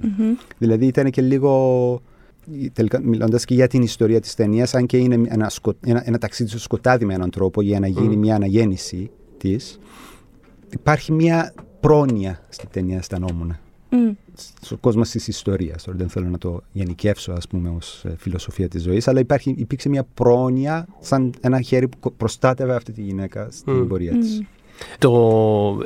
Πώς νομίζετε γενικότερα τον, ε, τον χαρακτήρα αυτόν ε, δηλαδή ε, και σε συνεργασία και με την ηθοποιό κιόλας. Δηλαδή πώς ήταν η συνεργασία σας, υπήρχαν πράγματα τα οποία τα βρήκατε και στην πορεία ενδεχομένως; Δηλαδή και από πού προήλθε εξ αρχής, ας πούμε. Ναι, ήθελα και εγώ την αρχική ιδέα έτσι. Ναι. Πώς πυροδοτήθηκε η, η ιδέα αυτής της γυναίκας σε, σε αυτή την τοποθεσία και όλο αυτό που ακολουθεί; Ε, Κάπως εμπνεύστηκε από μια προσωπική μου εμπειρία. Επειδή η μητέρα μου λέγεται Παρή, που είναι mm. το τίτλος της ταινίας, mm. και η Παρή έρχεται κάθε δύο χρόνια και με επισκέπτεται, ή κάθε χρόνο μερικές φορές. Mm. Και κάθε φορά που έρχεται, εγώ πάω στο αεροδρόμιο και την ε, αποδέχομαι. Επειδή είναι κάπως ηλικιωμένη η γυναίκα, δεν μιλάει ελληνικά, λίγα αγγλικά mm. μιλάει, δεν μπορεί να κυκλοφορήσει μόνη της. Και μια φορά που είχε καθυστερήσει, σκέφτηκα αν δεν ήμουν εκεί τι θα έκανε αυτή η γυναίκα. Mm. Αν είχα κάποιο ατύχημα, δεν μπορούσα καν να της πω πού είμαι, τι θα mm-hmm. έκανε. Και όταν τη, τη, τη, ρώτησα, μου είπε ότι θα σε έβρισκα. Με μια απόλυτη σιγουρία. Και με έβαλε σε σκέψη, δηλαδή, τι είναι αυτό που έχουμε μέσα μας όταν έχουμε μια ανάγκη για έναν αγαπημένο πρόσωπο, για την αγάπη, για έρωτα, για οτιδήποτε. Μια ανάγκη που δεν μας αφήνει πια ήσυχο, δεν μπορούμε να το αγνοήσουμε. Και όταν έχουμε αυτή την ανάγκη να τον βρούμε αυτό το, τον άτομο, το πρόσωπο, πώς μας κινητοποιεί και μας βάζει σε μια περιπέτεια που μας κάνει να ξεπεράσουμε τους φόβους μας, τα όρια μας με έναν τρόπο που δεν θα μπορούσαμε να το κάνουμε αν δεν είχαμε αυτή την εσωτερική ανάγκη. Και αυτή ήταν η, η, αυτή το ένασμα της, ε, της ιστορίας σε μένα. Mm-hmm. Πώς καταλήξατε στην πρωταγωνίστρια της συγκεκριμένη ηθοποιό, mm. η οποία είναι φανταστική, φανταστική στην ταινία. Ψάξαμε πολύ, πραγματικά ψάξαμε σε όλη την Ευρώπη και Αμερική επειδή ε, λόγω περι, ε, περιορισμών που έχουν οι Ιρανοί που ζουν στο Ιράν δεν μπορούσαμε να έχουμε την ε, ηθοποιά από εκεί. Α. Επειδή υπάρχουν σκηνές κάπως ερωτικές και στην ταινία και αυτά και, και υπάρχουν, απαγορεύονται αυτά για περισσότερους ε, ηθοποιούς που, mm-hmm. που δουλεύουν στο Ιράν. Έπρεπε να την, να την βρούμε έξω. Και αυτό ψάξαμε αρκετά και ήμασταν τυχεροί πραγματικά που βγήκαμε τη Μελίκα. Που ήταν γιατί για μένα είναι μία από αυτές τις ιστορίες που ο χαρακτήρας είναι σε κάθε σκηνή της ταινίας. Δηλαδή έπρεπε να σηκώσει όλο το βάρος της ταινίας. Και η Μελίκα το έκανε. Είναι πραγματικά όλο πάνω της. Είναι νομίζω σε κάθε σχεδόν καρέ. Νομίζω. Πάνω κάτω. Ναι, ναι. Ναι. Ε, Ε, επόμενη δουλειά ήθελα να ρωτήσω. Έχετε τίποτα στα σκαριά; Ε, ναι, ναι. Ε, η αποδοχή της ταινίας βοήθησε πολύ, αν και ήταν η πρώτη μεγάλη μικρού ταινία. Ξέρετε, μετά κάπως ελπίζεις Πρώτη φορά πάντα είναι δύσκολο. Δηλαδή πρέπει να, να, να πείθεις πολύ κόσμο, γιατί σινεμά είναι ακριβώς σπορ. Είναι, δι- δεν είναι εύκολο να μαζέψεις χρήματα, ιδιαίτερα όταν κάνεις μια ταινία κανονικά. Υπάρχουν και κάποιοι ήρωες που κάνουν και πρώτη μικρού, με, μεγάλου μικρούς ταινία με λίγα λεφτά. Ε, Εμείς όμως αυτό μας έχει βοηθήσει. Εγώ τώρα ετοιμάζω ένα ντοκιμαντέρ που ε, ε, το θέμα, το θέμα της ταινίας είναι αναπηρία και ερωτική ζωή. Μμμ. Ε, και, και αυτό με απασχολεί και με, ένα- και με έχει. Πώς να σας πω, με, είμαι, είμαι κάπως χαμένος σε αυτό το κόσμο που ανακαλύπτω μέσω έναν χαρακτήρα που γνώρισα. Μμ. Ο Άρης που είναι ένα υπέροχο, φανταστικό, ε, πάρα πολύ ταλαντούχο παιδί που τελειώνει σπουδές του ε, ψυχολογίας και ο ίδιος κάνει μια έρευνα πάνω στα στερεότυπα που υπάρχουν στην ελληνική κοινωνία για την ερωτική ζωή των αναπήρων. Είναι ανάπηρος ο ίδιος, τετραπληγικός, πανέμορφος και πανέξυπνος. Και τον παρακολουθώ σε αυτή την έρευνα που κάνει. Πάρα πολύ Ακούγεται ενδιαφέρον. εκπληκτικά Πάρα ενδιαφέρον. πολύ ενδιαφέρον Πραγματικά. και δεν έχει αγγιχτεί κιόλας. Ναι, Δεν είναι, δηλαδή και στο ελληνικό σινεμά δεν θυμάμαι κάτι παρόμοιο. πραγματικά Έτσι, εκπληκτικά τέτοιο εύρος. ενδιαφέρον. Σας έχει δώσει, ας πούμε, ε, ε, σας έχει βοηθήσει ε, η, δηλαδή η ταινία βγήκε πέρσι, το Παρί και τα πήγε αρκετά καλά κιόλας και, το, και στον κόσμο άρεσε και τ- τ- την είδε και ο κόσμος. Ε, αυτό σας έχει βοηθήσει, ας πούμε, και, δεν ξέρω, και σε δημιουργικό επίπεδο, δηλαδή το να, το να προχωρήσετε παρακάτω πιάνοντας ένα ας πούμε, δύσκολο θέμα, ενδεχομένως, δεν ξέρω, έχει παίξει ρόλο το ότι είχε θετικό response. η ταινία; Σίγουρα, σίγουρα. Δηλαδή, πέρα από το πρακτικό που σας είπα, εντάξει, πάντα είναι πιο εύκολο αν έχει κάνει μια δουλειά που είχε, είχε μια αποδοχή. Ναι, να σε μετά εμπιστευτούν σε ξανά. εμπιστεύουν, ναι, Μμμ. ακριβώς. Αλλά και σε ένα προσωπικό επίπεδο για μένα, επειδή ε, να κάνεις μια ταινία μεγάλου μήκους είναι πολύ μεγάλο βήμα. Και αυτό αισθάνομαι και εγώ, ε, νομίζω ότι και πολλοί συνάδελφοί μας αισθάνονται αυτό. Είναι σαν, σαν, και σαν άνθρωπος ε, εξελίσσεσαι. Είναι σαν. Δεν, δεν είναι ακριβώς το ίδιο, είναι σαν να έχεις κάνει ένα παιδί. Μμ. Είσαι σαν να ήθελες να κάνεις ένα παιδί και κάνεις ένα παιδί. Και μετά από αυτό είσαι άλλος άνθρωπος. Τουλάχιστον εγώ έτσι αισθάνομαι. και αυτό σε δίνει, όντως, εμβαθύνει τα θέματα, αισθάνεσαι κάπως. Κάποια πράγματα που έδινες μεγάλη σημασία πια δεν έχουν τόσο σημασία, γιατί πραγματικά δεν έχουν και κάποια άλλα έχουν. Μμ. Ε, για μένα, ας πούμε, αυτό έχει, σίγουρα μου έχει βοηθήσει και σε ένα προσωπικό επίπεδο. Και η πρώτη σας μεγάλο μήκος ήρθε και σχετικά... μ, εί- Είστε όριμος άντρας, μεγάλο σε ηλικία. Αυτό βοήθησε; Δηλαδή η εμπειρία σας... ε, Ας πούμε ότι δεν ξεκίνησατε 20 χρονών την πρώτη μεγάλου μήκους. Έχετε μια εμπειρία ζωής; Ναι, αλήθεια είναι αυτό. Έχω δουλέψει πολλά χρόνια. Δηλαδή, εγώ Μμ. σπούδασα κινηματογράφο εδώ στην Αθήνα. Μμμ. Ε, και μετά άρχισα να δουλεύω στο χώρο. Δηλαδή έκανα μια μικρού μήκους ταινία, με έκανα και μια δεύτερη. Αισθάνθηκα ότι. Αν και είχε μια σχετικά καλή αποδοχή, αλλά αισθάνθηκα ότι δεν ξέρω τι σημαίνει Μμ. σινεμά. Έπρεπε να το μάθω. Τότε ξανακατέβηκα κάτω, άρχισα να δουλεύω στις παραγωγές. Κάποια στιγμή ανέβηκα λίγο, άρχισα να γίνω βοηθός σκηνοθέτης, δούλεψα στις παραγωγές κτλ, κτλ. Και μετά από 10 χρόνια σιγά σιγά βρήκα αυτό που ήθελα να πω και έκανα μια μικρού μήκους ακόμα. Μμ. Κάβο Ντόρο που ήταν πριν από μια δεκαετία σχεδόν, 8 χρόνια, ναι. Ε, και αυ- μετά από αυτό αισθάνθηκα ότι βρήκα τώρα μια.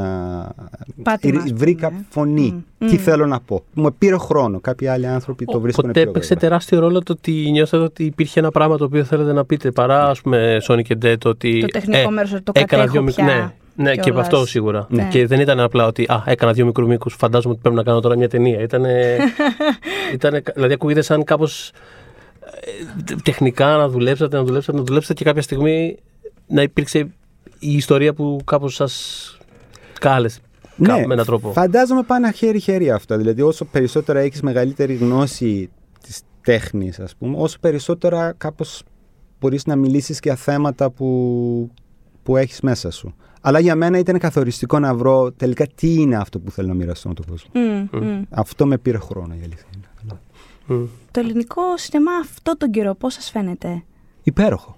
Μμ. Υπέροχο. Ε, δεν θέλω να πω ότι ε, το έχουν βρει. Απλώς νομίζω ότι κάνουμε ωραίες προσπάθειες. Για μένα το ελληνικό σινεμά θα είναι ελληνικό σινεμά όταν έχει κερδίσει το κοινό. Μμ. Ωραία είναι τα φεστιβάλ και εμείς μια χαρά τα φεστιβάλ και τα λοιπά. Δεν λέω, είναι έτσι και αλλιώς βοηθάνε πολύ. Αλλά το μεγάλο στίχημα είναι το ε, είναι κοινό. Είναι αν οι Έλληνες και όσοι ζουν σε αυτή τη χώρα θα πάνε, θα αγοράζουν εισιτήρια και θα κάτσουν να δουν. Είτε στις αίθουσες, είτε μέσω streaming, ε, είτε οπουδήποτε άλλο. Είστε δεν, δεν είμαι ανοιχτός τόσο... ε, σε αυτές τις νέες οδούς που ανοίχθηκαν λόγω 100%. της καραντίνας. Είστε. 100% ναι. Μμμ. Όσο περισσότερο κοινό μπορείς να φτάσεις, όσο καλύτερα. Εντάξει, η εμπειρία του σινεμά δεν συγκρίνεται. Ναι, δεν αντικαθιστάται. Ε, είναι, είναι, είναι, ο- πολύ, είναι πολύ πιο βαθύ και πολύ πιο ολοκληρωμένη η εμπειρία. Αλλά τα- όλα τα άλλα βοηθάνε. Θέλω να πω ότι σε κάποια φεστιβάλ που παίχτηκε η ταινία ε, ήταν ένα μείγμα. Δείξανε την ταινία στην αίθουσα, αλλά κάνανε και streaming. Μμμ. Μέσα στο Μμμ. streaming ήταν, το, είδ- είδαν την ταινία χιλιάδες. Βέβαια. Ε, που Σωστά. στην αίθουσα θα ήταν 100 άτομα, 150, ξέρετε. Είναι... Μμμ. Για μένα είναι θετικό. Πάντως για το ελληνικό σινεμά, εγώ νομίζω αυτό το στοίχημα τώρα που πραγματικά πρέπει να, να όλοι να κάπως να, συ- να αρχίζουμε τη συζήτηση και να προσπαθούμε να. σε- οι φορείς, οι, οι, οι κινηματογραφιστές όλοι, πώς θα. Πώς πραγματικά θα το κάνουμε να είναι βιομηχανία, γιατί δεν είναι ακόμα. Μμμ. Και έτσι να έρθει και ο κόσμος εν τέλει. Ναι. Ίσως παίζει ρόλο αυτό ότι δεν το, δεν το αντιλαμβάνεται ο κόσμος ως βιομηχανία. Δηλαδή, ακούς Hollywood, ακούς την τάδε βιομηχανία της ευρωπαϊκής χώρας και νιώθουν αυτόματα εμπιστοσύνη. Ακόμα και αν κάτι δεν τους αρέσει.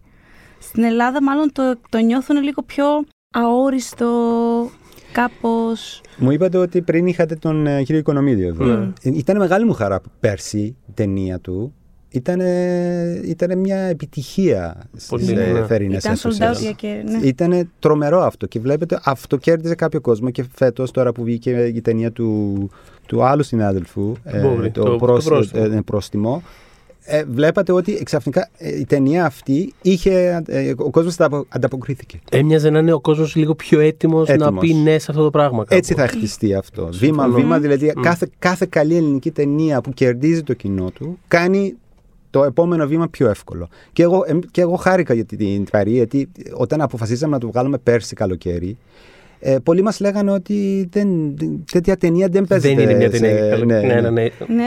Και, και όντως, και ήταν τώρα ένα τι θα γίνει, πώς θα γίνει, πώς θα είναι μισή αίθουσα, ε, ο κόσμος πρέπει να έρθει με μάσκες, το ένα το άλλο. Αλλά τελικά η ταινία παίχτηκε για 14 εβδομάδες. Μμ. Και όντως για μια ταινία art house, Μμ.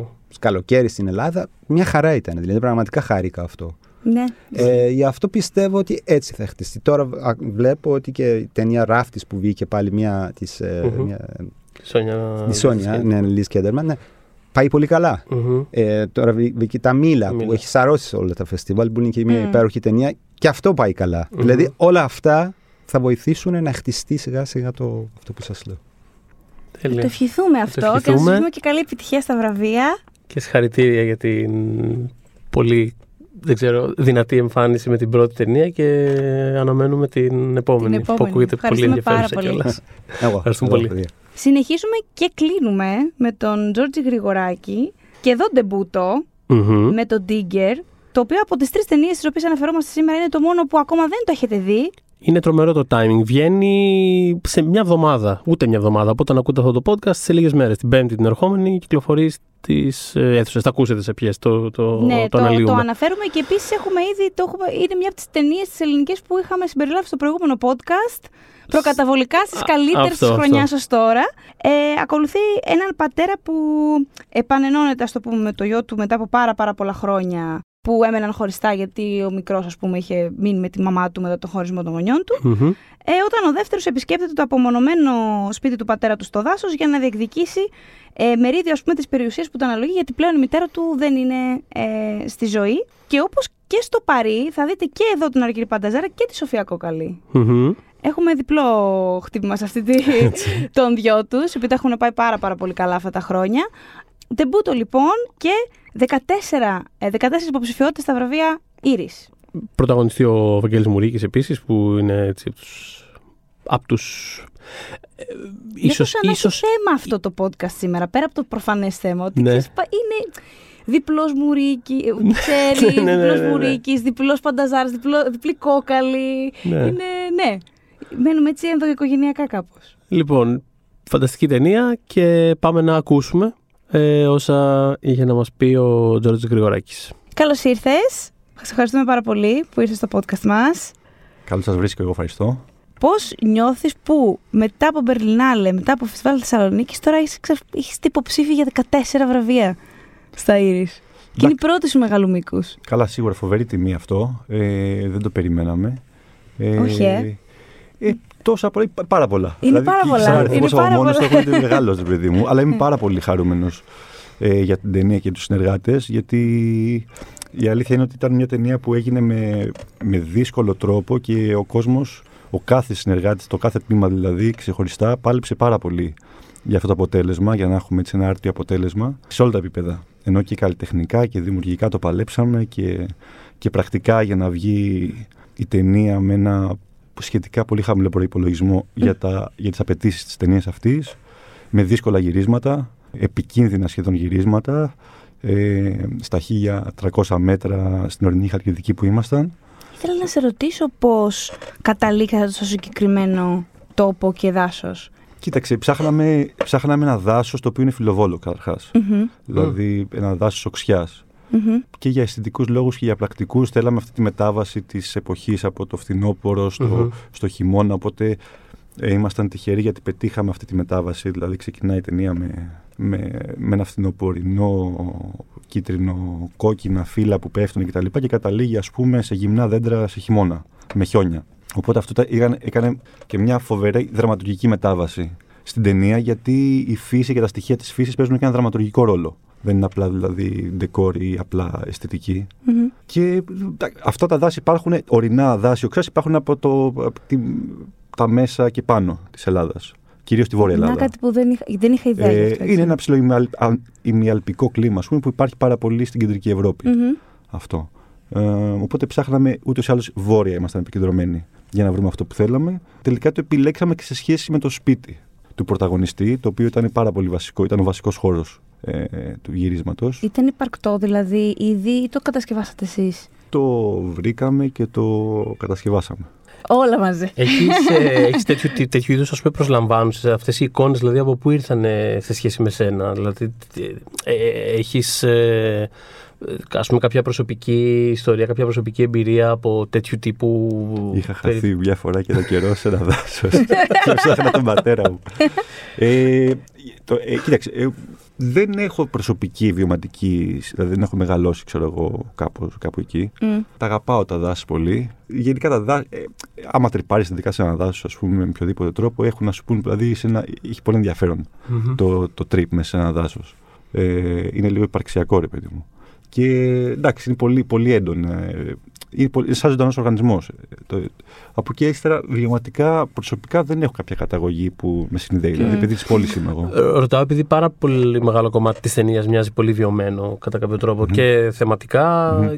και γενικότερα. Δηλαδή από το, αυτό το dive bar που αράζουν ε, και κάπως επιστρέφουμε σε αυτό συνέχεια και κάπως νιώθουμε ότι είμαστε εκεί πέρα μαζί τους και Το συζητήσαμε με το Θοδωρή και πόσο πραγματικά το, η τοπικότητα όσον αφορά την Ελλάδα συγκεκριμένα είναι πολύ έντονη στην ταινία. Δηλαδή και ο πάγκος εκεί με τα φρούτα ήταν Μμμ. το, είναι τόσο αναγνωρίσιμο όταν το Ναι, ναι, έβλεπα. Ναι. Και Δηλαδή, σαν εικόνα και, και το σαν dive bar αίσθηση. που λέει. Ναι. Και Πάρα το. πολύ. Ωραία, και ωραία το σχε- είπε, Ντάιβαρ, μ' άρεσε. ναι. Κάπως έτσι. Αυτή η Και αναφο- ο- η αναφορά μας αυτή ήταν. Δηλαδή και το χαρακτήρα του Ιατρόπουλου, πρέπει παιδί μου, εγώ ένιωθα ότι τον ήξερα. τον άνθρωπο Ναι, αυτό. ναι, ναι, όλους αυτούς Ναι, κάπως. σωστά, ναι. Αλλά ναι, και σαν εικόνα και σαν αίσθηση και οι σχέσεις που παρατηρούμε και ανάμεσα στους θαμώνε και, με- και φυσικά του γιου με τον πατέρα του. Κάπως όλα αυτά τα πράγματα. είναι Γνώριμες φιγούρες. Πολύ γνώριμα Μμ, μμ, πράγματα μμ. όλα αυτά. Νομίζω ένα βασικό εργαλείο στη σκηνοθεσία είναι η παρατήρηση. Μμμ. Ε, ε, και έτσι δουλεύουμε. Δηλαδή δεν δουλεύουμε μόνο με πράγματα τα οποία έχουμε βιώσει προσωπικά. Ε, εντάξει, νομίζω ότι σκηνοθετικά μιλώντας, νομίζω το σημαντικό είναι ο, ο σκηνοθέτης να έχει ας πούμε την, την ουσία, τη, τη συναισθηματική αλήθεια, ρε παιδί μου, που, διακυ- Μμμ. που πραγματεύεται η σχέση των ηρώων, οι ήρωες κτλ.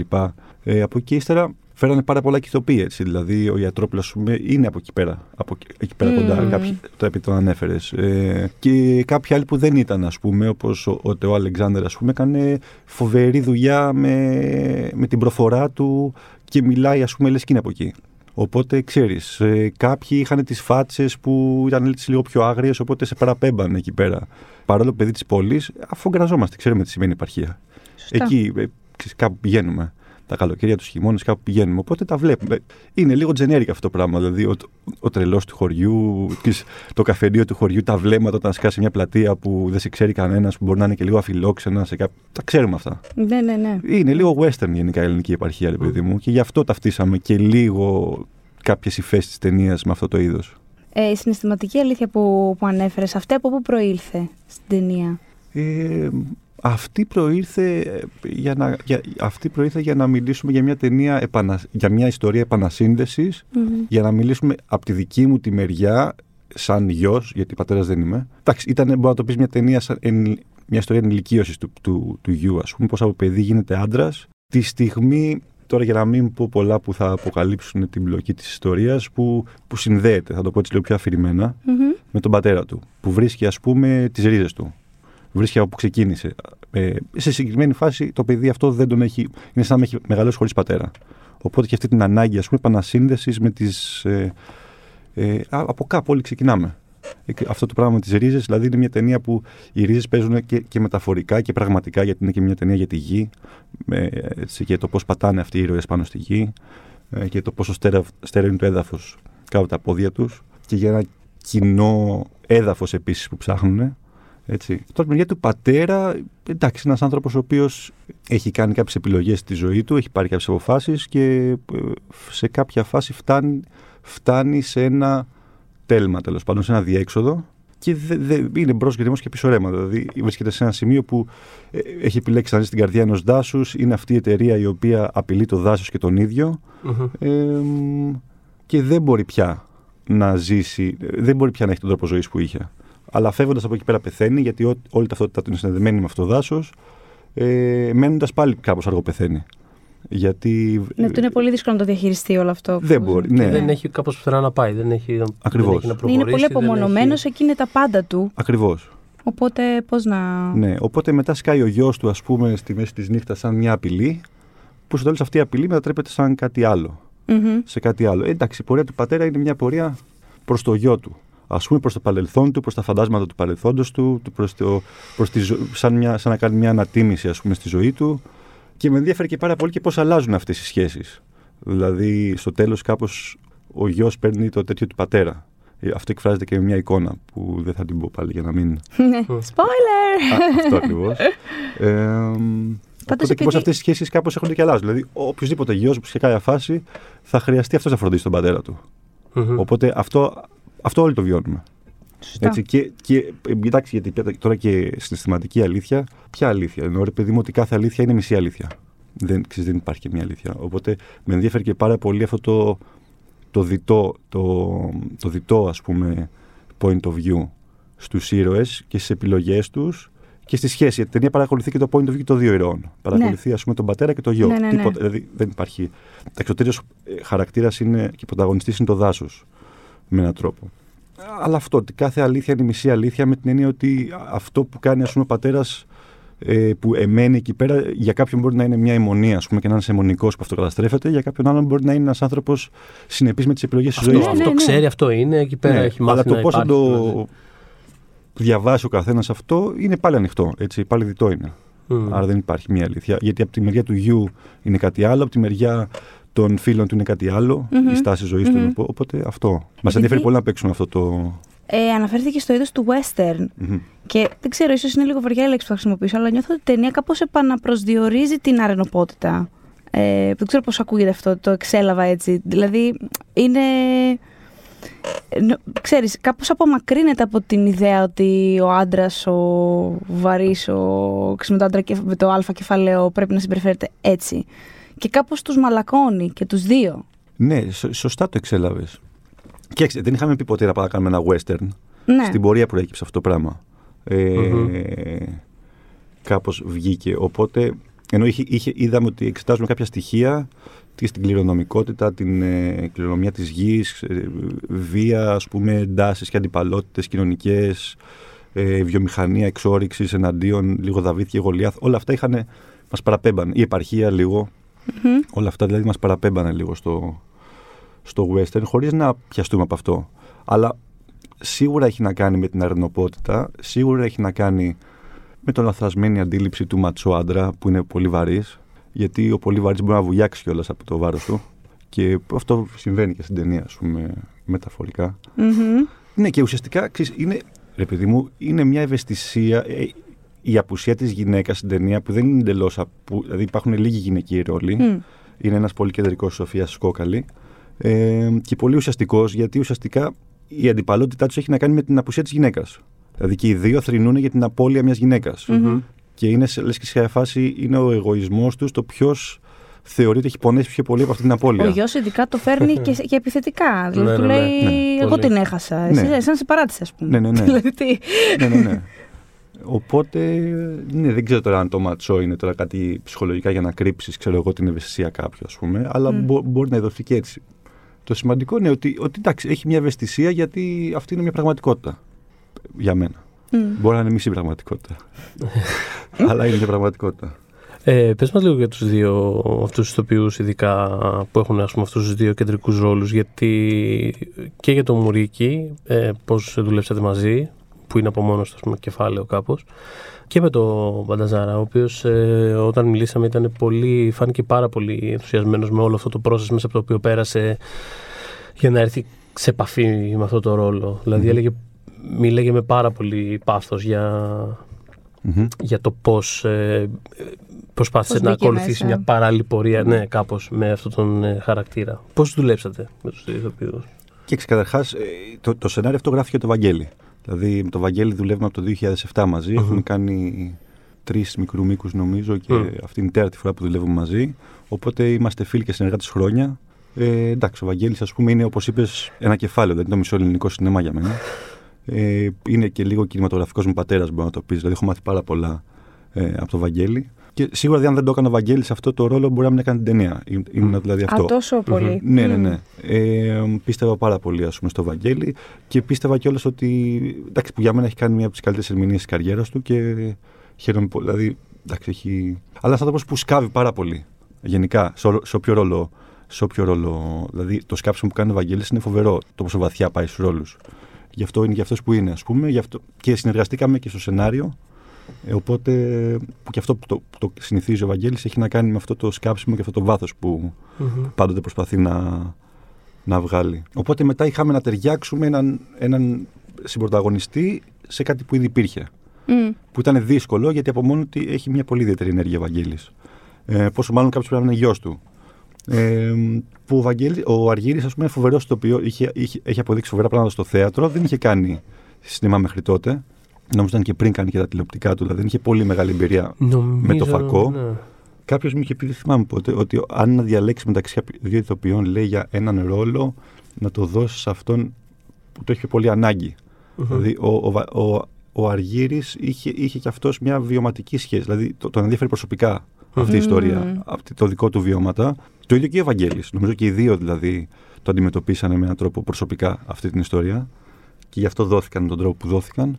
Εντάξει, ο Βαγγέλης δεν θέλει. ε, Ο Βαγγέλης, επειδή το ψάχνει τόσο πολύ, δεν θε- θέλει μια σαφή ε, σκηνοθετική προσέγγιση και μέσα σε αυτό, ας πούμε, η ερμηνεία του να αναδειχθεί. Έτσι. Ε, από εκεί και ύστερα, ο Αργύρης ήθελε άλλ- άλλη είδους δουλειά, γιατί θέλει και, δεν είχε την ίδια εμπειρία πιο ο Βαγγέλης. Και στο τεχνικό μέρος εννοείς λίγο να. Και στο ήθελε τεχνικό, αλλά καθοδήγηση. ήταν άνθρωποι που ο καθένας με διαφορετικό τρόπο δόθηκαν πάρα πολύ. Δηλαδή, ο- φαντάζομαι σας τα έχει πει ο Αργύρης πόσο, ας πούμε, τι έκανε, πήγαινε. Δηλαδή, ε, δεν οδηγούσε μηχανή πριν. ε, Το έλεγε ότι τέτοιο. μίλαγε με, ε, με δασκάλους Ναι. ε, μηχανής, ότι πήρε μηχανές, ότι...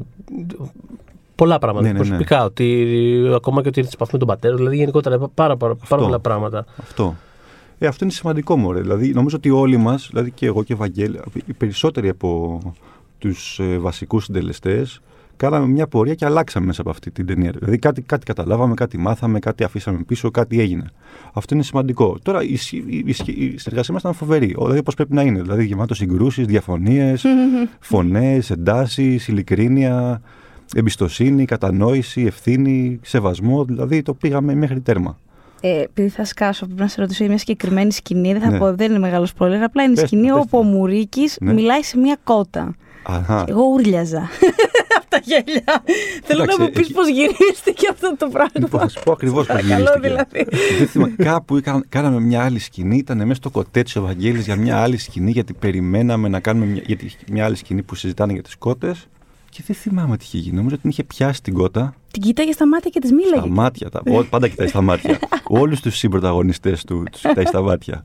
Παίζει, είτε παίζει με μια κότα, είτε παίζει με ένα λύκο ή με ένα τάβρο. Εκεί θα, και με ένα δέντρο το ίδιο καλά θα παίξει.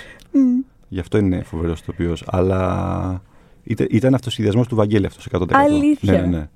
Ε, δεν είχε πολλές αυτοσχεδιαστικές σκηνές η ταινία. Έχει δύο-τρει-τέσσερι. Μμ. Ε, μία από αυτές ήταν ο Βαγγέλης που ε, εγώ βασικά είχα πέσει κάτω, στα, είχα πέσει κάτω τα γέλια. Ο ηχολήπτη με έβριζε γιατί σχεδόν ακουγόμουν, ας πούμε. Άρα με καταλαβαίνεις, μα Ναι. και εγώ δεν μπορούσα να. και α, ε, τίποτα, πώς το λένε, ε, το πήγαινε ο Βαγγέλης μονότερμα. Δηλαδή. Ναι, γιατί έχει και Το πήγε- διάρκεια. Σε όλαρε, σε όλαρε. Και κάνα λεπτό μιλήσαμε με τι κότε. Γι' αυτό. Είχε πέσει όλο το συνεργείο κάτω από τα γέλια.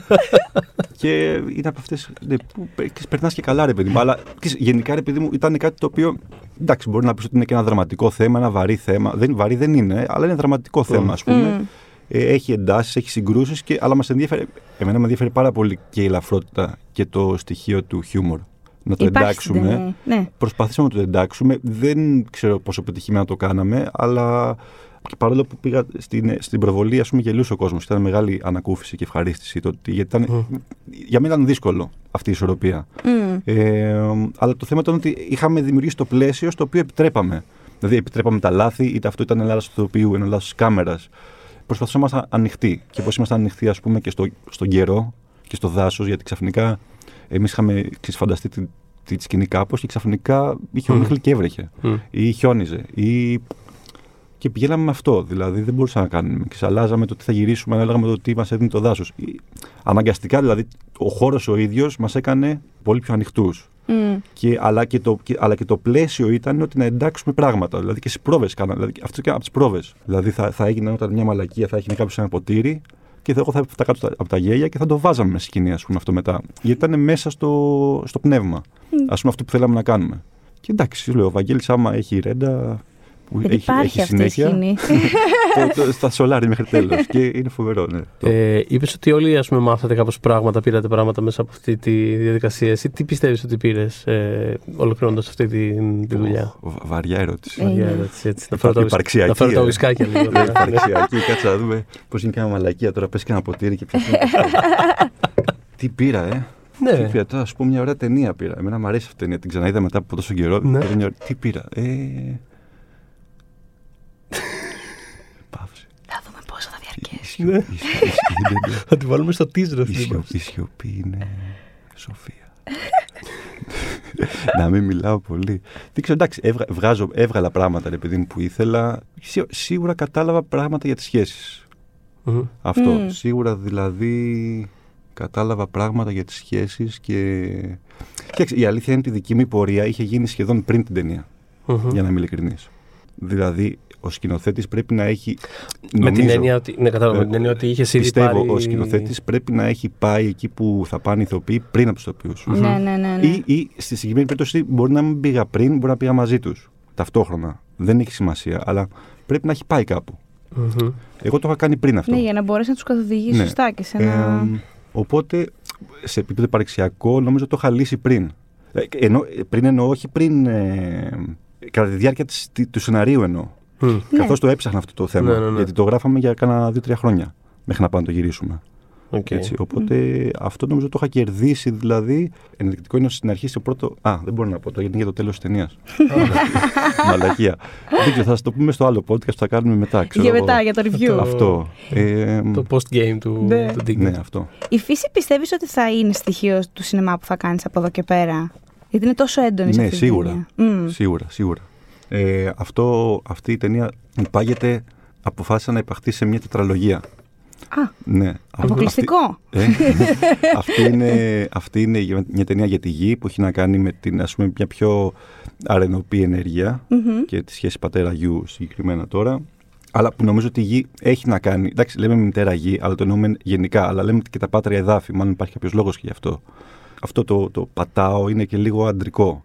Κάτι, ξέρω, κάτι, κά- κάτι, κάτι, κάτι έχει να κάνει με το αντρικό στοιχείο και η επόμενη θα έχει να κάνει με το νερό, σαν κυρίαρχο στοιχείο, και θα έχει Μμμ. να κάνει με τη θηλυκότητα και τη μητρότητα και μάλλον σκέφτομαι μια ιδέα, μια σχέση μητέρας και γιου.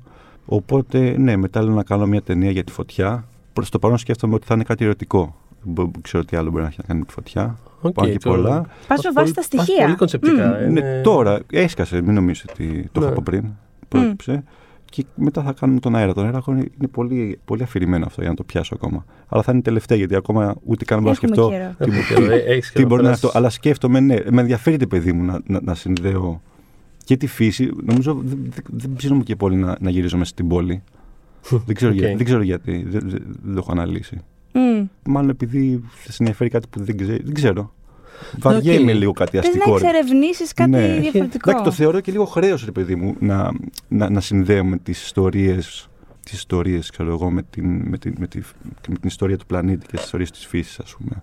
Φυσικά, Είναι ένας- και αυτό, γιατί έχουμε φάει πολύ τσιμέντο. Ισχύει. Βασικά, ένα από τους λόγους που, που μου άρεσε η ταινία και μου είπε κάτι τέλος πάντων ένιωσα είναι αυτό ότι δεν έχουμε συνηθίσει πάρα πολύ να βλέπουμε τέτοιου τύπου ιστορίες. Μμ. Και με την επαρχία που έχει να κάνει πολύ και με τη φύση. Κάπως. Δεν είναι το πιο εύκολο και συνηθισμένο πράγμα. Ίσως επειδή αυτό που λες, ίσως επειδή δεν είναι βίωμα πολύ κόσμου που ας πούμε, θα κάνει σινεμά. Και πολύ συχνά όταν, ε, όταν γυρίζονται στην επαρχία οι ταινίες είναι κυρίως κομμωδίες, αν το σκεφτείς. Δηλαδή, ειδικά την τελευταία 20 ετία, ό,τι Ναι, έχει, σωστά. πάει, ό,τι έχει πάει εκτός Αθηνών είναι συνήθως κομμωδία. Ναι, ναι. Έχει πολύ έντονο το κομικό στοιχείο. Ναι, με πιο πιασάρικο Ναι, τρόπο, ίσως επειδή με πιο εμπορικό τρόπο. Α, ή όχι. Δεν αναφέρει σε κομμωδίε, αναφέρει και σε Ε, άλλες. ε, κοίτα, δραματουργικά νομίζω ε, στο κομμάτι που το έχεις πάει εσύ δεν το έχουν πάει. Ναι. Οπότε είναι κάτι καινούριο αυτό που λέει Θοδωρής. Δεν το βλέπουμε συχνά αυτό. Ναι. Εντάξει, εμένα γενικά επειδή με ενδιαφέρει οι, σχέ, οι σχέσεις, αλλά οι σχέσεις δεν είναι μόνο μεταξύ των ανθρώπων. Έτσι, Μμ. είναι και με κάτι Μμ. άλλο. Μπορεί να είναι και με ένα Βέβαια. κτίριο. Δεν... Δηλαδή και στη συγκεκριμένη ταινία υπάρχει μια σχέση με ένα σπίτι. Ναι, βέβαια. Πολύ έντονη. Αλλά και το πώς το περιβάλλον επειδή με επηρεάζει, εν πάση περιπτώσει, τις σχέσεις. Έτσι. Δηλαδή να παίζει ρόλο. Δε- Δεν μ' αρέσει δηλαδή, να, το, να, το, να το κοιτάω μόνο Δεν είναι απλά φόντο. ψυχολογικά. Δεν θέλω να κάνουμε ταινίες τέσσερις τείχου, να απομονώσω αυτό το πράγμα το περιβάλλον. Μμ. Που, που έχει πολύ ενδιαφέρον να το κάνεις αυτό. Εξετάζεις κάτι άλλο, ρε παιδί μου. Μμ. Και βγάζεις αυτή την παράμετρο του περιβάλλοντος και εξετάζεις κάτι άλλο, ας πούμε. Αλλά εμένα μου αρέσει και εικαστικά και δραματουργικά να βλέπω πώς επηρεάζει το περιβάλλον Τον άνθρωπο. τον και τις άνθρωπο σχέσεις. και, και το Μμ. αντίθετο. Γιατί παίζει ρόλο. Και παίζει και ένα ρόλο που γιατί δεν το καταλαβαίνουμε και δεν το συνειδητοποιούμε. Ίσως, Ναι. Ναι, σε όχι. καθημερινή ε, βάση. Δίκιο έχει, γιατί πολλά πράγματα που ξέρεις. και, και, μέ- και μέσα στη, στην κουλτούρα μας το λέμε ότι είναι αλλιώς ο βουνίσιος άνθρωπος, είναι αλλιώς ο νησιώτης. Ακριβώς. Είναι αλλιώς... Ακριβώς. Καταλαβαίνω τι λες. Μμ. Ναι, ε, μάλλον έχει να κάνει και με τις ρίζες. Όπω είπε. Όλα ναι. τελικά. Ναι, αυτό. Ε, Ευχαριστούμε πάρα Α, Α, τι; τίποτα, ήθελα να Πες. κλείσουμε. Δεν με- θέλει να ευχαριστήσει. Ήθελα... Να μην εγώ- εγώ- ευχαριστήσω κανέναν. Εγώ δεν θέλω να ευχαριστήσω. Ε, όχι τίποτα. Λίγο μια, δεν ξέρω, μια γνώμη για το πού βρίσκεται αυτή τη στιγμή λίγο το, το ελληνικό σινεμά αυτή τη στιγμή. Γιατί όπως έχουμε παρατηρήσει γενικά, εντάξει, ήταν μια ούτως ή άλλως δύσκολη χρονιά για τους πάντες, αλλά είχε την ιδιαιτερότητα ότι αυτό κάποιες ταινίες λίγο βγήκανε πέρσι, ό,τι προλάβανε κάνανε πέρσι. Τώρα κάποιες άλλες που ας πούμε τον Τίκερ θα το βλέπα άνετα σε ένα ωραίο χειμωνιάτικο περιβάλλον, αλλά βγαίνει των Ναι. πραγμάτων, πρέπει να βγει Ναι. τώρα. Μμ. Ε, Εντάξει, είναι να σου πω μια. κάτι βγαίνει τώρα, δεν πειράζει που βγαίνει τώρα. Δηλαδή και εγώ, εγώ αυτό που λες, το είχα και εγώ σαν έννοια, έννοια Μμ. ότι δεν είναι μια ταινία για το χειμώνα απαραίτητα. Πέρα ότι δεν μπορεί να σε δροσίσεις τώρα μες στον καύσωνα, ενώ το, Εγώ αυτό σκεφτόμουν. το τέτοιο. Όχι, στη- τελικά, ρε παιδί μου, έχει να κάνει όμω. Νιώθω το αεράκι λίγο. Ναι, ναι. Τελικά με το, έχει να κάνει και με το πώ. Επειδή η ταινία έχει και χιούμορ καταρχάς. Έχει έτσι, Μμ. Δηλαδή, κοίταξε, μια ταινία η οποία είναι πολύ βαριά και σε πλακώνει, ε, δεν θα λειτουργούσε, ας πούμε, σε ένα θερινό. Γιατί εκ των πραγμάτων ο κόσμος στο θερινό, ξέρεις, δεν θέλει κάτι πάρα, πάρα πολύ βαρύ. Μμ. Και με την άλλη σκεφτώ να μπορεί γενικά να μην θέλει πάρα, κάτι πάρα, πάρα πολύ βαρύ ο κόσμος όμως. Χειμώνα, καλό- γιατί να θέλει. Θέλω να πω, όχι. δηλαδή, παιδί μου, ο- τα μυαλά του κόσμου είναι χάλια. Είναι πουρές. Είναι, μα- δηλαδή, Ναι, ναι, ναι, ναι, ναι, έχουμε είναι- φάει πολύ ξύλο όλοι, Μμ. ας πούμε. Αλλά και πριν την πανδημία δεν τρώγαμε ξύλο. Ναι, α, Εγώ Δεν είναι νομίζω ότι- ότι είναι και τυχερή αυτή η ταινία, γιατί σε αντίθεση με άλλες, όποιος θα είναι ένα άνω κύκλος θα τον ολοκληρώσει. Δηλαδή, άλλες κυκλοφορίες ταινιών που ξεκίνησαν πριν το πρώτο lockdown, ναι, κόπηκαν. κάπως κόπηκαν. Σταμάτησαν. Ναι, ναι, ναι. Τώρα, ε, τώρα κάπως ξέρουμε, τι, Ναι. ξέρουμε ποια είναι η συνθήκη και αυτό είναι. Πάμε. Μμ, και, μμ. και είναι πολύ ευχάριστο ότι βλέπουμε ότι κάποιες ταινίες βγαίνουν και τα πάνε συμπαθητικά. Αυτό είναι πολύ Ε, ευχάριστο. Γενικά, ρε παιδί μου, αυτό Γιατί η παρα... φετινή βουρνιά είναι πολύ δυνατή γι' αυτό. αυτό ήθελα να πω. παρατηρώ, ρε παιδί μου, νέους σκηνοθέτες με την πρώτη, με τη δεύτερη ταινία να κάνουν πολύ ωραίες δουλειές και να προχωράνε. Δηλαδή να πηγαίνουν σε φεστιβάλ και να βρίσκουν και ένα κοινό. Ε, αυτό είναι πολύ ευχάριστο. Δηλαδή, δεν ξέρω. Πάντως, σί- σίγουρα φαίνεται δηλαδή, ότι ο κόσμος έχει ανάγκες, γουστάρει να βλέπει και άλλες ελληνικές ταινίες. Έτσι. Πέρα από αυτές που. ενώ πέρα από τις εμπορικές και αυτές που ίσως είναι ένα άλλο κοινό. Και οι Μμμ. νέοι, ξέρω εγώ. Μμ. Δηλαδή ψάχνονται ξέρεις, και θέλει, τους ενδιαφέρει να, να έχουν ένα, ένα, ένα σινεμά ελληνικό που τους αφορά. Μμμ. Και υπάρχουν διαφο- δι- δι- διαφορετικές ταινίες, διαφορετικοί σκηνοθέτες με διαφορετικές προσεγγίσεις, με άλλα θέματα, με άλλα στυλ, ας πούμε. Ναι, αυτό συζητούσαμε ότι Ο φέτος καθένας και όλα κάτι στη ξεχωριστό. συγκομιδή είναι πολύ Ξεχωρι- διαφορετική. Πολύ ξεχωριστό δηλαδή. Μμ. Δεν, ξέρεις, και αυτό είναι πάρα πολύ ευχάριστο για μένα. Ε, γιατί και ούτως ή άλλως και στο εξωτερικό έχει δημιουργηθεί ένα ρεύμα που ενδιαφέρει το ελληνικό σινεμά εδώ τα τελευταία 10 χρόνια. Έτσι, από το Λάνθιμο, τον Τζαγκάρη και μετά πώ άνοιξε όλο αυτό το πράγμα. Μμ. Και, και υπάρχει και, και έξω το ενδιαφέρον, ας πούμε, να ακουστούν ελληνικές ιστορίες. Αυτό είναι φοβερά θετικό. Δεν... Εντάξει, τώρα αυτή η συγκυρία που κάθισαν και ήταν, είχε μπουκώσει όλο αυτό το πράγμα το χειμώνα και, και ξαφνικά βγαίνουν 15 ταινίες την εβδομάδα. Ε, Δυστυχώς Ναι, όχι, δεν αλλά- δεν βοηθάει. Ναι, τι να κάνουμε. Ε, και πολλά άλλα πράγματα δεν βοηθάνε ας πούμε, στον τρόπο με τον οποίο γίνεται η διανομή. Και επίσης, ας πούμε, μια πολιτεία που δεν βοηθάει τη διανομή και τις ελληνικές ταινίες. Απα, απαράδεκτα δεν τη βοηθάει. Μμμ. Αλλά εντάξει. Είσαι αισιόδοξος όμως για το ελληνικό σινεμά; Ναι, μωρέ, γιατί ό- όλοι εμείς με διαφορετικό τρόπο θα το πάμε μέχρι το τέλος. Μμ. Είτε όπως και να μας βοηθήσουν ή όπως και ό,τι εμπόδιο και να μας βάλουν. Οπότε μια χαρά. Αχ, να Οκ. κλείσουμε με αυτό γιατί ήταν ωραία Να νότα. κλείσουμε με αυτό. Τώρα, Τώρα να τον σε ευχαριστούμε, ευχαριστήσω. λοιπόν. Α, περίμενες και κάτι άλλο. Εντάξει, μια χαρά. Ωραίος. Τέλεια. Οπότε Ωραία. σε ευχαριστήσουμε, σου εύχομαι πολύ καλή επιτυχία στα βραβεία και στην ταινία γενικώς, την οποία θα τη βλέπετε στο Μικρόκοσμο από τις 17 Ιουνίου. Ε, σε παρένθεση, στο μικρό μου θα πάει το, από Σεπτέμβριο, επειδή είναι, επειδή είναι ε, κλειστό σινεμά, 17 θα βγει Ριβιέρα, Ταινιοθήκη και Τριανών. Α, μου πάνε Τέλεια. ψέματα δηλαδή Ναι, ναι, ναι. στο email. Ε, ναι, το λέω Το- γιατί υπάρχει αυτή έτσι. Μπορεί να υπάρχει Οκ. μια, μια Έκανες σύγχυση. πολύ καλά. Ναι, ναι, ναι. Ε, και ελπίζουμε να. Ναι, και θα κρατήσει, ελπίζουμε και μέχρι το φθινόπωρο να, να το δούνε και κάτω από στέγη. Τέλεια. Ευχαριστούμε πάρα πολύ. Να είστε καλά, εγώ ευχαριστώ. Ε, ευχαριστούμε και το ξανά. Ευχαριστούμε. Ε, τι Τον- εφε- τον ε, ευχαριστούμε πραγματικά πάρα πολύ. μας έχουν και τους έχουμε σκλαβώσει τους ανθρώπους. τον Τζόρτζ Γρηγοράκη. Ε, πριν κλείσουμε, θέλουμε οπωσδήποτε να πούμε λίγο τα στοιχεία για την ε, τελετή. Ε, Όπως είπαμε και στην αρχή, η 12η τελετή απονομή των ε, κινηματογραφικών βραβείων Ήρης ε, θα γίνει αυτή την Τετάρτη, την Τετάρτη που έρχεται 16 Ιουνίου στις 9 το βράδυ και ε, θα μεταδοθεί σε live streaming στο κανάλι του Ιδρύματος Ωνάση στο YouTube. Οπότε ε, όσοι και όσοι θέλετε μπορείτε να παρακολουθήσετε ζωντανά τις, ε, Είναι πάρα πολύ Τις ωραίο αυτό γιατί θα βραβεύσεις. έχουμε όλη πρόσβαση. Ακριβώς. Ε, όποιοι θέλουν μπορούν να το παρακολουθήσουν ε, ζωντανά σε live streaming και θα δουν τουλάχιστον έναν από τους ε, τρεις ε, κυρίω που ήταν απόψε μαζί μας να βραβεύεται. Αν όχι και τους τρεις, δεν ξέρω. Είναι Μακάρι, why μακάρι not? να Μακάρι. spread the wealth λίγο. είναι Έχουν, και τρεις... πάρα πολλά, έχουν και οι τρεις ταινίε πολλές υποψηφιότητες. Ακριβώς. Οπότε δεν γίνεται να μην τσιμπήσει. Κάτι, κάτι θα. ναι, ναι, ναι, θα όλο και γίνει. κάτι θα γίνει. Εμάς μας ακούτε στο Spotify, στο Google Podcast, στα Apple Podcasts και μας βρίσκεται στο oneman.gr όπως πάντα. When we make that sequel, motherfucker!